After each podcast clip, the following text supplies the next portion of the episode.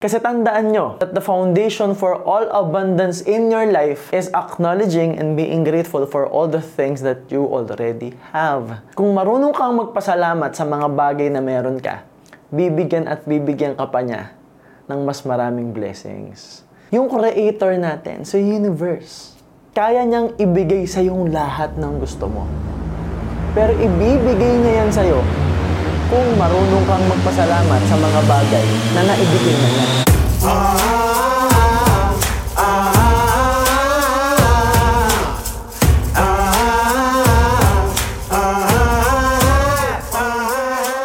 Yes, good day to you guys and welcome to Principles by MJ Lopez.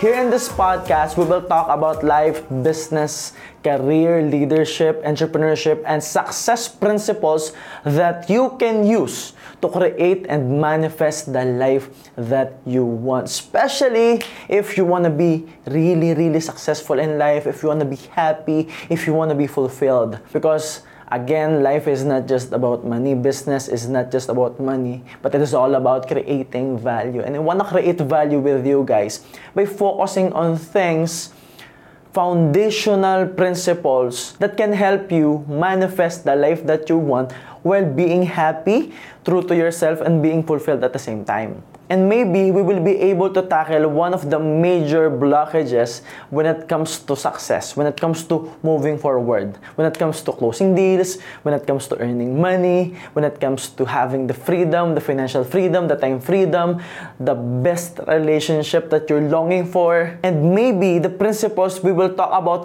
here in this episode will help you remove the blocks. Kasi di ba, most of the time, we're probably doing our best. We're probably taking massive action already, reading books, listening to podcasts, learning, continuously growing as a person, and you know yourself that you are doing your best. You know that you are taking massive action every single day for a long time. The question is, anong mali? Bakit ganon? Bakit wala pa rin resulta?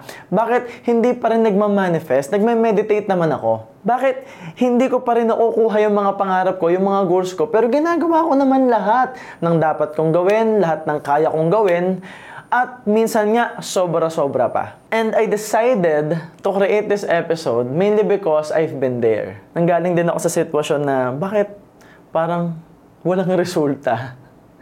Bakit alam ko naman sa sarili kong may skills ako, alam ko naman sa sarili kong may ginagawa ako, pero bakit parang kulang na kulang pa rin sa akin yung resulta? At itong tools na ibibigay ko sa inyo sa episode na to, yung makakatulong sa inyo. Because the topic for this podcast is the attitude of gratitude. What are the seven things you can be grateful for? What are the seven things you should be grateful for in your life. Kasi tandaan nyo that the foundation for all abundance in your life is acknowledging and being grateful for all the things that you already have. Kung marunong kang magpasalamat sa mga bagay na meron ka, bibigyan at bibigyan ka pa niya ng mas maraming blessings. And it's an idea that is like super logical actually. Can you just imagine Halimbawa, ikaw, if you are a parent already, it will be easier for you to grasp this idea, no? And siguro kung wala ka pang anak, pamangkin, or someone that you love, the idea is this. Merong bata, anak mo, mahal mo sa buhay, pamangkin, uh, inaanak. Itong batang to, about 4 years old, meron siyang hinihingi. Meron siyang gustong-gustong makuha. Of course, the child will always be asking. Maungulit yan. The child is not afraid to ask. Marunong humingi, marunong magtanong, marunong mangulit, marunong mag-follow up, marunong mag-follow through, marunong mag-negotiate. Di ba? And they will do everything in their power to actually communicate that, that you know, gustong gusto ko talaga to, ma, pa, gustong gusto ko to, I want this so bad. May iyak pa yan, may sayaw pa yan, may pagkanta pa yan, may pagtumbling pa yan. They will do whatever it takes. So ikaw bilang parent, bilang tita, bilang godfather, you will actually work hard, earn money, to actually buy the gift for the child, right? Of course, ang hirap eh, ang hirap, ang hirap tiisin, especially kung anak natin, di ba? And yes, ito na, bibilhin mo na, pinag-gift wrap mo pa. Ikaw mismo, excited ka, di ba? Kasi at some point, ang sarap magbigay. It's good if you are in a position to actually give. Ang sarap sa feeling na nasa posisyon kang magbigay sa isang tao. So, ito na. Bibigay mo na yung gift. And di ba malayo pa lang yung bata, nagsa-celebrate na. Nakikita ka pa lang niya, nagniningning na yung mata niya kasi ina-expect nga niya, ibibigay mo yung gusto niya eh. Tapos, alam mo yung binubuksan pa lang niya, tinatanggal pa lang yung gift wrap, talagang excited na excited na siya. At pag nakita niya yung regalo, Di ba grabe yung reaction niya? Sobrang thank you siya. Sobrang grateful siya. Sobrang yayakabin ka pa, ikikiss ka pa, isa-celebrate niya yon.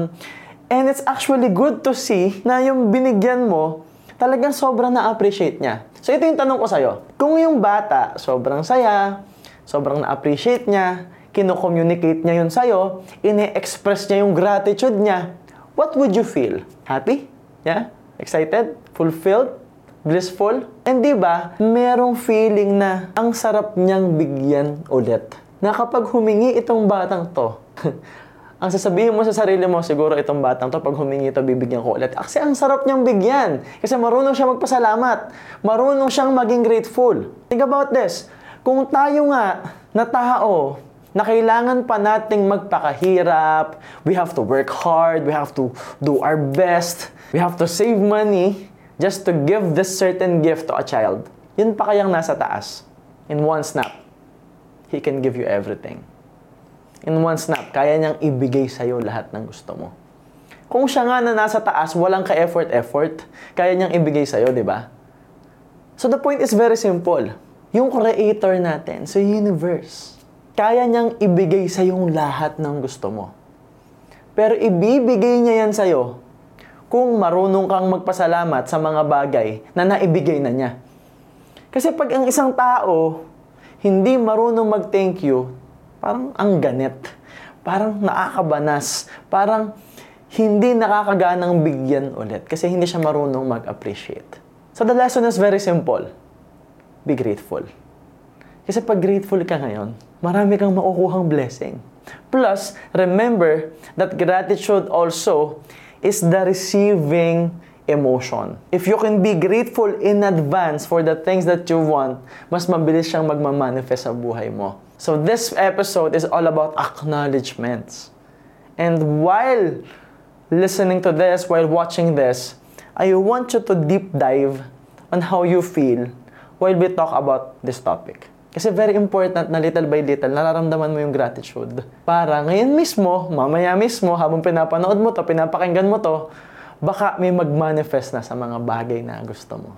So join me as we dive deep into being grateful.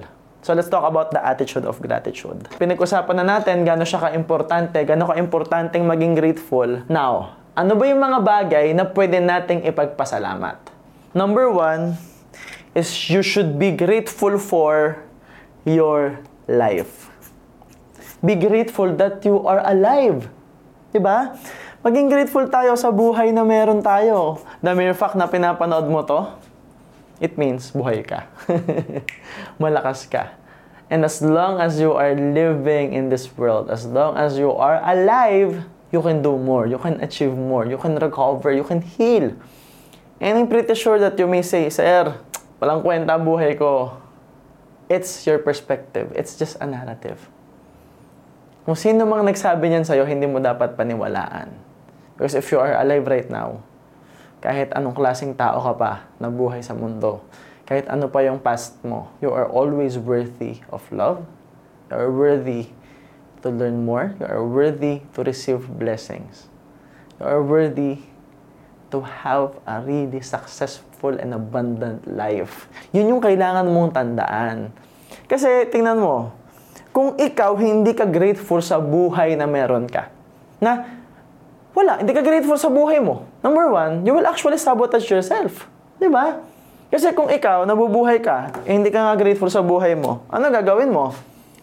Kung ikaw to, gagawa ka ng mga actions that will damage you. That will damage your life. Kasi hindi ka nga grateful dun eh. Ang isang bagay, pag hindi ka grateful sa bagay na yon, hindi mo siya iingatan. So kung hindi ka grateful sa buhay mo, hindi mo siya iingatan. You will always what? Sa botage your own success.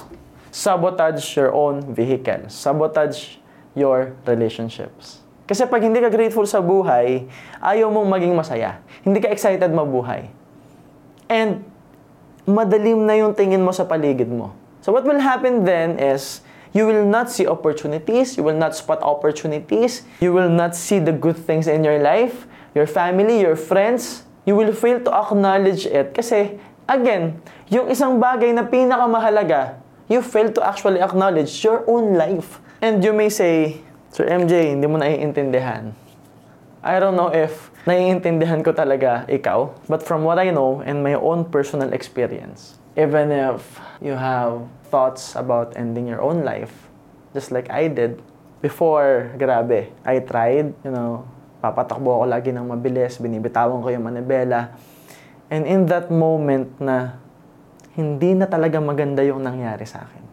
In that moment na sobrang bigat na. In that moment na konting-konti na lang sana. Konting-konti na lang. Wala na sana ako ngayon sa mundo. That split second, na-realize ko bigla na gusto ko pala talagang mabuhay sa mundo. I just want to kill something inside of me kasi sobrang sakit. Sobrang bigat. Parang, parang nalulunod araw-araw. So we just wanna kill the feeling inside.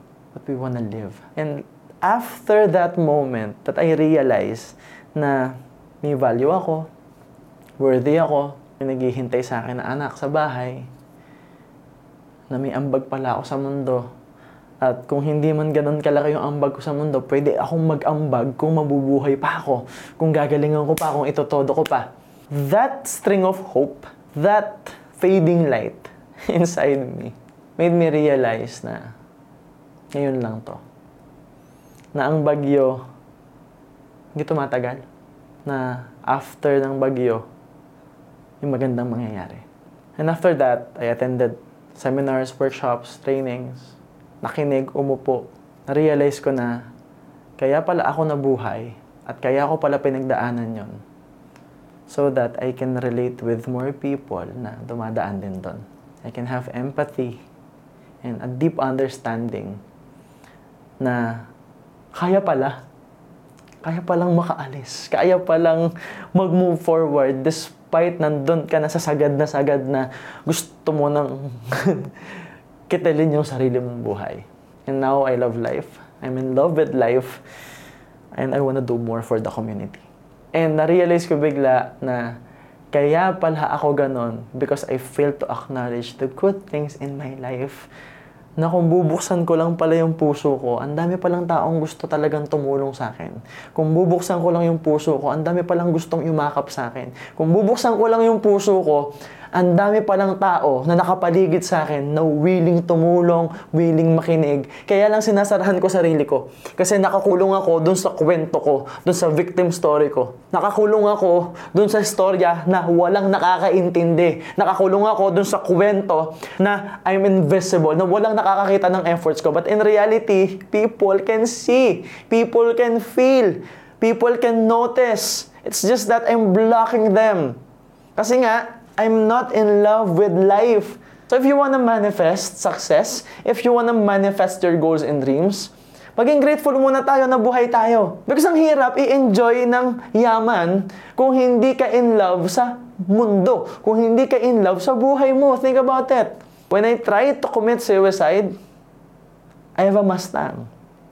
My life is abundant. I'm earning a lot of money. Pero bakit? Kasi nga, ito yung major block gratitude. That if you're not grateful, if you don't appreciate the things in you and outside of yourself, the things that you already have, hirap. Ang hirap mabuhay, ang hirap mag-enjoy, at lalong hindi magmamanifest yung goals natin kung hindi tayo grateful. Lalo na sa buhay na meron tayo. It's because kung grateful ka sa buhay mo, ano pa yung pwede nating ipagpasalamat?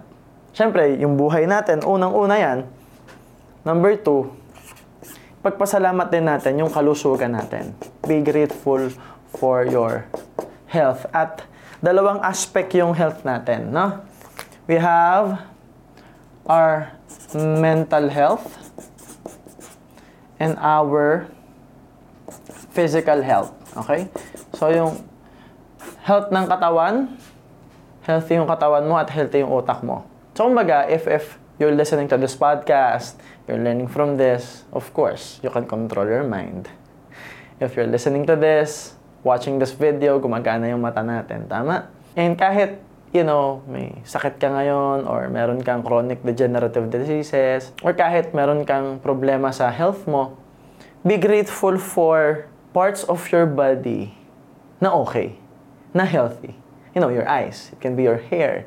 It can be your, your muscles. It can be your urinary system, your bladder, you know. Just be grateful. And alam nyo ba, na pag hindi tayo marunong magpasalamat sa health natin at lagi tayong nai-stress, lalo tayo magkakasakit. But if you practice the attitude of gratitude, that you are always grateful for the things that you have, especially your body, like yung katawan mo, grateful ka. Research shows, and people who meditate knows this, that you can actually heal yourself. Of course, you can support yourself with food supplements, with a good nutrition, just like what I do. I have worldwide entrepreneurs. We have Moringa products. We have Moringa leaves. We have Moringa roots. We have coffees. So you, I support myself with something external, something na kinakain, nutrition, right? Pero, sobrang nakakatulong din yung nag-iisip ka ng positive. Yung nagsisimula sa mind mo na gagaling ako, magiging healthy ako. At finifeed mo yung mind mo ng positive information, information that will honor you, information that will help you achieve your goals, achieve your dreams, or at least be healthy and be happy. Kasi kung grateful ka sa meron kang katawan, mas lalakas ka pa. Grateful dapat sa kalusugan and you can actually work on it.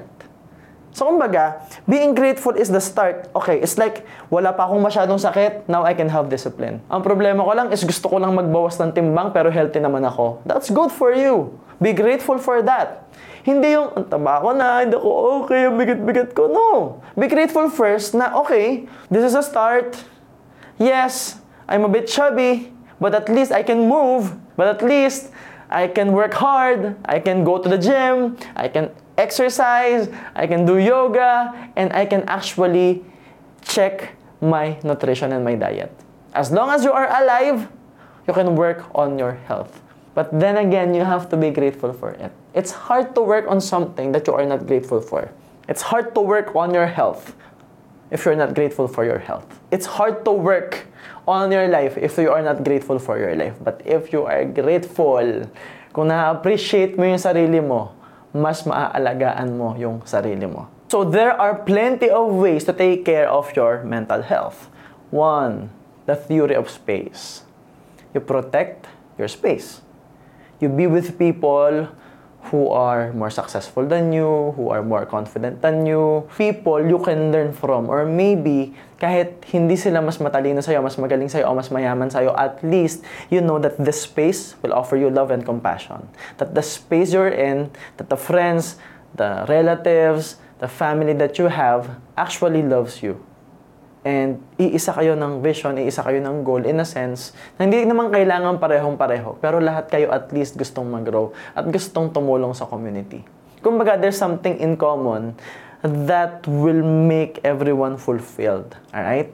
And another thing sa mental health is reading books, listening to podcast, watching videos like this. Kasi pag ikaw hindi ka nag-focus sa learning, sa pagdadagdag ng bagong information, your brain will always look into the past. Alam mo naman yung utak natin, normal na isip ng isip yan. Kaya lang, most of the time, iniisip niyan yung nakasanayan nating isipin. So, if you're still toxic, if we're still negative, your mind, your brain will always anchor to that. Will always anchor to the negativity and toxicity. So, kailangan, para hindi siya automatic na maging negative, maging toxic, ikaw yung dapat maglagay ng bagong information. It should be intentional. You should have the intention, the clear intention that I will learn tonight.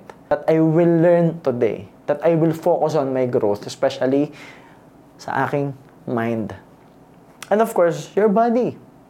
Eat healthy. Come on, guys. Hindi ko sinasabing like sobrang higpit. Kung kaya mo yung, kung kaya ng disiplina mo yung, go for it. But the thing is, at least, avoid mo yung alam mong sobrang masama at sobrang masama sa'yo. Honor your body. Get some rest. Matulog. MJ Lopez. Natamaan ako doon na.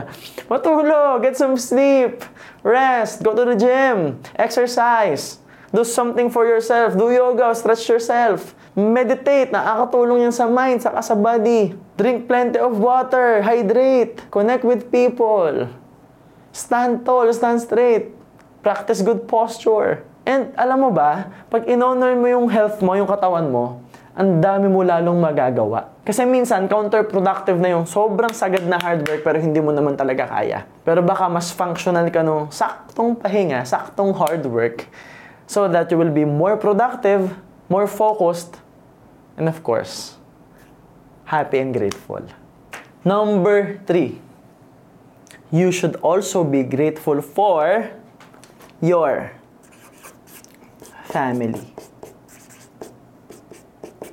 Number one, if you still have your family. Kung buhay pa yung nanay at tatay mo, be grateful. Now, I know, sometimes they can be toxic. I know sometimes, pwedeng sobrang higpit nila, sobrang grabe sila magsalita. Pero tandaan mo na kung ano yung programa nila ngayon, ano yung beliefs nila ngayon, nanggaling lang din sila sa pagkabata before. May naging parents din sila. Nasaktan din sila. Nahirapan din sila. And baka the main reason why they are super toxic, they are negative, baka kasi hindi na nakuha yung pangarap nila. Like if you have a parent that's super toxic, super controlling, na pinagpipilitan nila yung gusto nila sa'yo. Kasi hindi naman talaga nila alam ano ba yung maganda para sa'yo, ano ba yung magpapasaya sa'yo. At kailangan mong maintindihan yon kasi baka lumaki silang ganon. Hindi mo pwedeng sabihin na masama ugali nila. Tandaan mo, ang parents natin, they want what's best for us. They always want what's best for us. Kaya lang, hindi nila alam ano talaga yung best for us. Kasi what's best for us, tayo nakakaalam nun. Kaya lang because of the communication barrier, may judgment na, minsan hindi na maganda yung salita sa isa't isa, nagiging toxic yung usapan. At hindi nagkakaintindihan. Kasi ang pinanggagalingan nila, they wanna control. They wanna make sure. Why? If you are from a poor background, kung mahirap lang yung family mo, of course, Of course, wala silang alam sa success. So, ipagpipilitan nila yung gusto nila. Kasi ganun lang din sila dati. Hindi sila aware na kailangan baguhin yung strategy, kailangan baguhin yung ginawa nila, kailangan hindi mo gayahin yung ginawa nila para hindi ka mauwi sa ganun din buhay. Pero hindi sila aware doon. Akala nila nakakatulong sila. So, still love your parents. Be grateful for it. Tandaan mo, kung mahilig mang magsisigaw yung magulang mo, pag nawala yan, mamimiss mo pa rin yung sigaw kahit gano'n ka-toxic, you will still miss your parents. Sir, broken family kami. How can I be grateful for that? Be grateful pa rin. Kasi sila yung dahilan bakit ka nabuhay sa mundo. Ako, I'm from a broken family actually. Pinalaki ako ng single mom, hindi ko na-meet yung tatay ko. But I'm still grateful. Because hindi ako magiging ganito, hindi ako magiging ganito ka-strong, ganito ka-tatag, ganito ka-aware sa buhay, ganito ka-mature mag-isip, especially nung bata pa lang ako, hataw na agad ako sa pagninegosyo, sa paghahanap buhay. I will not who I am today if hindi ko na-experience yung mga bagay na yon. Hindi ko alam kung ano, hindi ko alam kung sino ako ngayon kung buhay yung tatay ko, kung nandyan yung tatay ko for me. I don't know that. Baka naging comfort zone ko siya baka naging kampante ako. I don't know, but I'm still grateful regardless. People keep telling me, MJ, malandi naman yung tatay mo, ng babae yun eh. Doon na nga namatay sa babae niya. Okay lang. Kasi kung hindi yun malandi, hindi ako mabubuo. Kasi kaya naman ako nabuo, nilandi niya yung nanay ko, nang bata pa lang yung nanay ko. Nabuntis yung nanay ko, 16. So grateful, thankful, na malandi ang tatay ko. Dahil nalandi niya ang nanay ko, nabuo ako. Bottom line, there are plenty of things in your family that you can be grateful for. You know, kung yung parents natin lagi tayong pinapauwi, uwi ka na maaga! What I'm hearing from it is, I love you, anak. Mag-ingat ka lagi. Ayoko nang ginagabi ka, hindi ako komportable kasi masyado ako nanonood ng negative sa balita, masyado ako nanonood ng negative sa social media, so kailangan mo umuwi ng maaga. They just don't understand. They, they are just not aware of what's really happening. Understand na walang school for parents na hindi tinuturo paano maging magaling na magulang. Pero ikaw na nanonood ng video na to, maybe you can be more aware where your family is coming from. Saan ba talaga nanggagaling yung sinasabi nila? And if, if sobrang toxic na talaga, be grateful pa rin. Because you still have a family. Yung iba, wala. Yung iba lumalaban sa buhay na wala nang kasama. So dun sa mga nabubuhay na solo, na wala nang family, maybe you can be grateful for the people you can call family. Kasi may mga taong kagaya nyo, may mga tao na wala talagang pamilya eh. Pero I have this deep level of compassion towards you guys, towards these people. We can call them family. Because even if hindi blood related, tandaan nyo, loyalty makes you family. At my media team, pamilya turing ko sa mga to. And the beauty of it is you chose to make them your family. Ikaw yung pumili. Ikaw yung pinili. Pinili ka nilang maging pamilya kahit hindi naman talaga kayo magkadugo. And that's the beauty of it. It's so beautiful to treat someone as your family kahit hindi naman talaga kayo magkadugo. At ang sarap sa feeling minsan kasi dumadating sa point pa nga na mas malalim yung bond between people na kahit hindi mo kadugo, di ba? So be grateful for your family. Kasi pamilya mo yan. Toxic man, masaya man, celebrate. And most of the time, tayo yung nagbibigay ng judgment at maling perspective sa family natin. Hindi natin nare-realize na, teka, mahal pala talaga nila tayo. Binablock mo lang. Kasi nga, hindi ka lang marunong maging grateful. Hindi mo lang na-appreciate. So, simula ngayon, why not try to find things? Bakit mahal mo yung pamilya mo? Bakit deserve nila ng gratitude at appreciation? Like, ask yourself right now, ano bang pwede mong ipagpasalamat sa pamilya mo? And for sure, maraming papasok sa isip mo. And right now, I strongly recommend, I encourage you to dive deep. Teka, meron talagang pwedeng ipagpasalamat. Because number four, you should also be grateful for your friends. Sa totoo lang, mahirap nang humanap ng totoong kaibigan. So if you have friends by your side, naramdam mo na totoo sa'yo. Kaya mas mayaman siya sa'yo, kaya mas mahirap siya sa'yo, kaya sino mang mas magaling at mas maganda sa inyo, kung connected pa rin kayo, be grateful. And most of the time, may mga magkakaibigan na hindi kailangan laging magkasama. Hindi kailangan laging nagbabanding. Yung iba nga taon nang hindi nakikita pero magkaibigan pa rin eh. Be grateful for them. Wish them well. Pray for them. Now, the bigger question is, Sir MJ, paano ko ba malalaman kung totoo yung kaibigan ko? Number one, this is my own personal opinion based on my own personal experiences. And narinig ko lang din to kay Jordan Peterson. Malalaman mo yung kaibigan mo, number one, if you share them good news. A real friend will really, really listen to you, celebrate with you, without any motive. Hindi yung porket may success ka, biglang mangungutang, gusto niyang makahingi, gusto niyang manlamang, uutuin ka. No, kahit mas mahirap siya sa'yo at mas mayaman ka, ang focus niya is just to celebrate with you. At kung mas mayaman siya sa'yo, kahit maliit yung achievement mo, a real friend will help you celebrate. And they will be honest with you. You know, akala natin ng friendship, kailangan laging nakikita eh. But in reality, ang totoong malalim na friendship, kahit hindi kayo nakikita, magkaibigan pa rin kayo. Number two is, share them bad news. And a real friend will listen deeply, sincerely, without any agenda and motive. Kasi yung ibang kaibigan, pag ikaw naging vulnerable dyan, pag ikaw nagsabi ng totoo, ng nararamdaman mo, biglang may agenda yan. Biglang may ipapasok na idea yan. Bigla kanyang bibigyan ng komanda, ito gawin mo, ito gawin mo, ito gawin mo. Ang totoong kaibigan, alam niya na hindi ka pwedeng mag-decide ngayon pag hindi ka okay. Alam niya na hindi ka pwedeng mag-decide nang ganyan ka. A real friend will make you think twice, will help you breathe, will help you detach, and will help you step back for a moment. Na teka, friend, wag ka muna mag-decide. Dahan-dahan ha. Baka naman ikaw yung mali, friend. Kasi iba ganyan eh. Halimbawa, relationship Nag-away, punta sa kaibigan, ako friend, naramdaman ko na yan. Yan, ako ganito yan, ganito yan. Alam mo, may motibo siya eh. Alam mong naninira siya agad, alam mong may agenda siya na ang gusto niya, paghiwalayin kayo. But a real friend will, teka lang friend, ah, pag-isipan mo maigi. Baka naman ikaw yung mali, friend. Dahan-dahan, kwento mo lang sa akin, makikinig ako. The friend, a real friend, will provide you with a listening ear. Not unless ikaw mismo, yung magtatanong, friend, anong advice mo? Ano maipapayo mo sa akin? Di ba? Kasi minsan tayo yung nanghihingi na walang masama doon. Pero syempre, you have to be careful. And number three, magtayo ka daw ng negosyo. Kasi ang totoong kaibigan, susuporta yan. Kahit hindi bumili, kahit hindi mag-share sa Facebook, at least support emotionally, at least support in some other ways. Hindi ko sinabing kailangan bumili ha, sabi ko lang just support.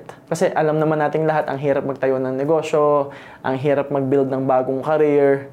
So kung may kaibigan ka, at totoo yung kaibigan mo, at some point, kahit maliit na bagay, susuporta yan. You are not entitled with the support. Don't get me wrong. At least they will stay neutral, right? Pero yung iba, sisiraan ka, babanatan ka, naku, y- yari, hindi talaga kaibigan yan. So be grateful for them. Because at some point, alam mo sa sarili mong marami kang kaibigan na willing makinig sa'yo. Basically, just be grateful for the people around you. The people in your space. Alright? And number five, ito yung isa sa pinakang-pinakang siguro highlight sa topic natin ngayon. Kasi ito yung bagay na inirereklamo natin. Be grateful for your expenses. What? Sa MJ, ano ibig sabihin maging grateful sa gastos? Yes, exactly. Maging grateful sa gastos kasi kung may gastos ka, may panggastos ka. Kung may gastos ka, nabubuhay ka. At kung may gastos ka, nagagamit mo yung convenience ng bagay na pinagkagastosan mo. You are using stuff. Alright? Example, your electric bill. Be grateful for it. Why? Because if you have an electric bill, you are enjoying the benefits of electricity. You are enjoying lights. You are enjoying air condition, electric fan. You are enjoying food, refrigerator. You are enjoying the benefits of the electricity. Nacha-charge yung phone mo. You are watching this. You are listening to this because you have a phone. And your phone is a form of expense. Be grateful for your phone. Kasi kung wala kang phone, hindi mo to mapapakinggan ngayon. Kung wala kang phone, you cannot contact people around.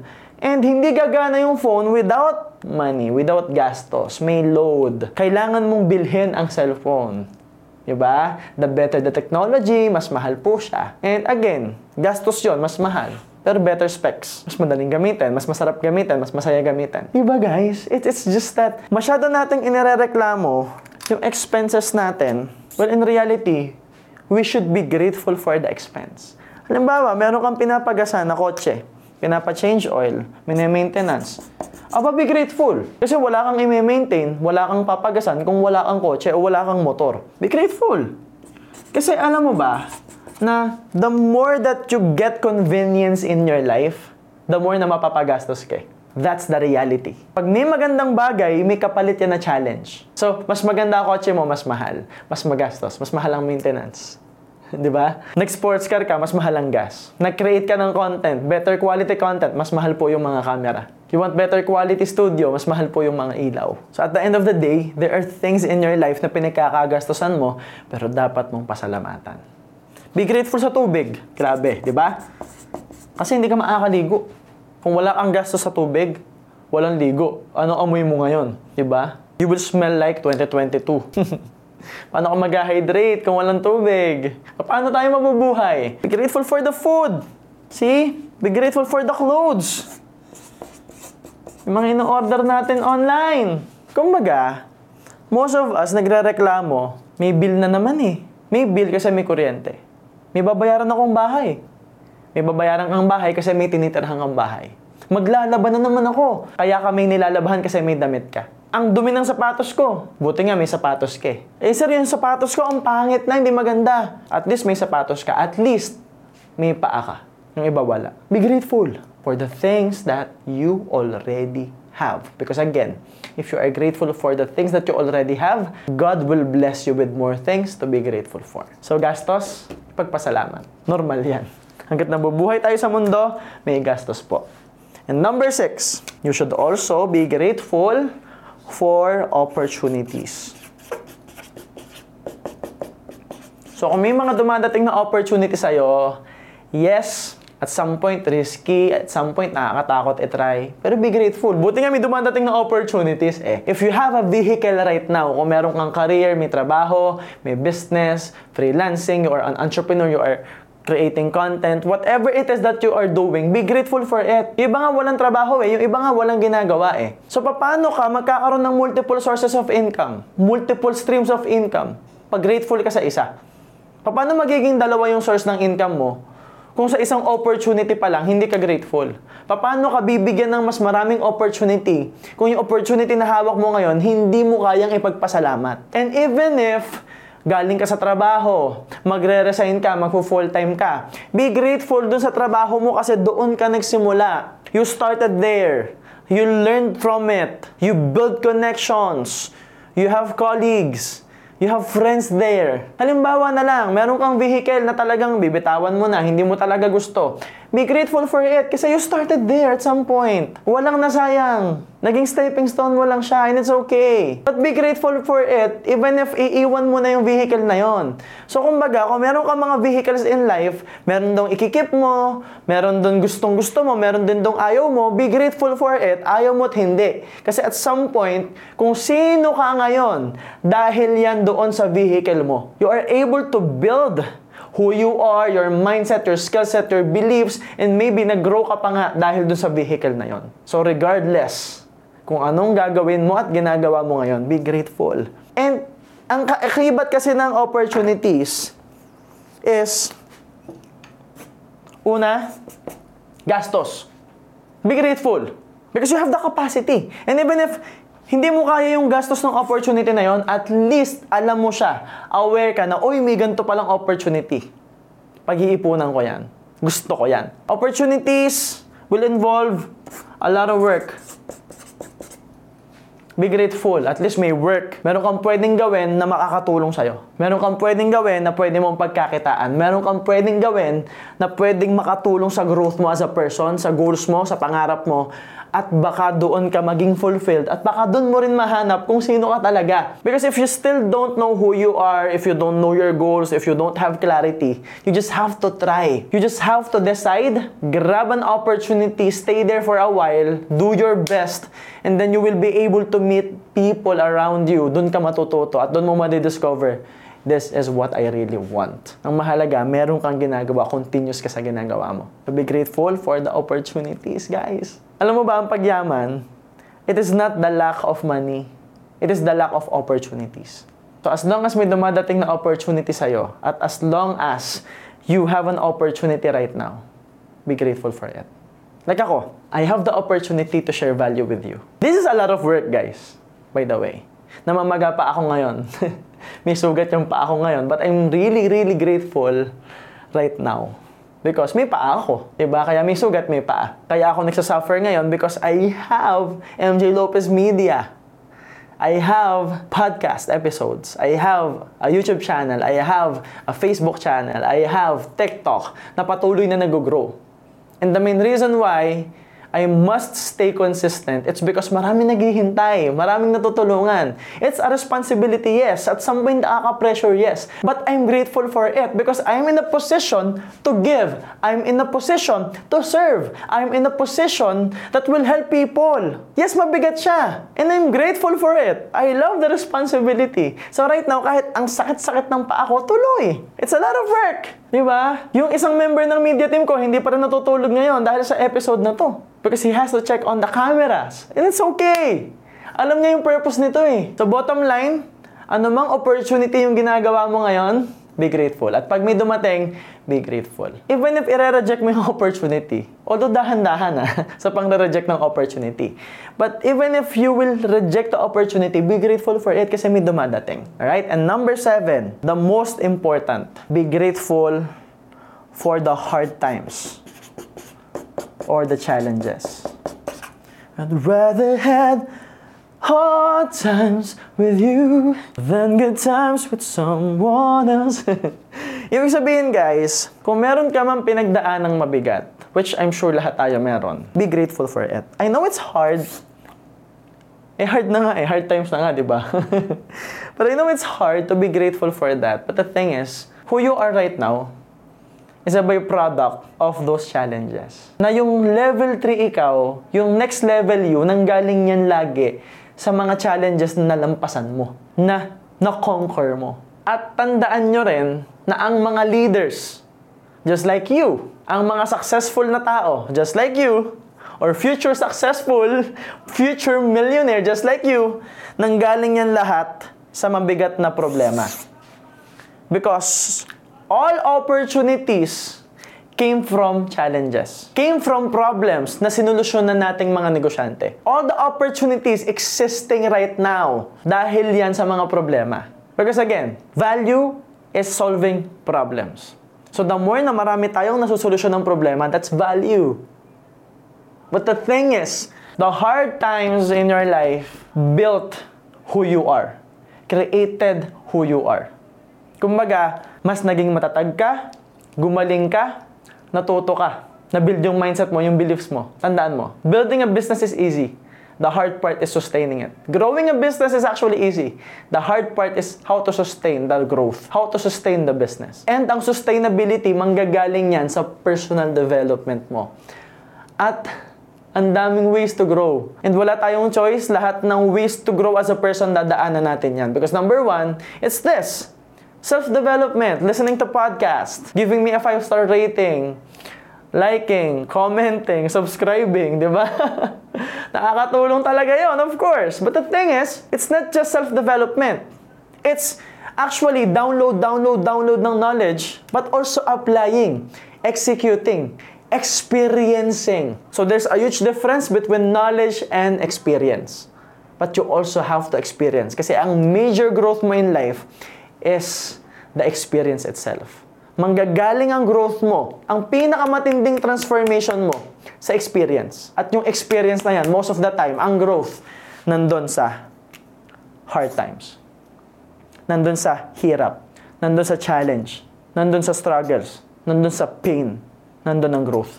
So if you are having challenges in life right now, if you are suffering right now, still be grateful. Kasi, tandaan mo, kung kaya mong maging grateful sa ganyang sitwasyon, what more kung makakaalis ka dyan? Di ba ang sarap? Di ba ang saya? And it is a pattern in life, especially in my life, base rin sa experience na nakikita ko sa ibang tao, na kapag sobrang bigat ng nangyayari, kapag paulit-ulit na sobrang negative yung nangyayari, laging may kasunod na sunshine. Laging may kasunod na maganda.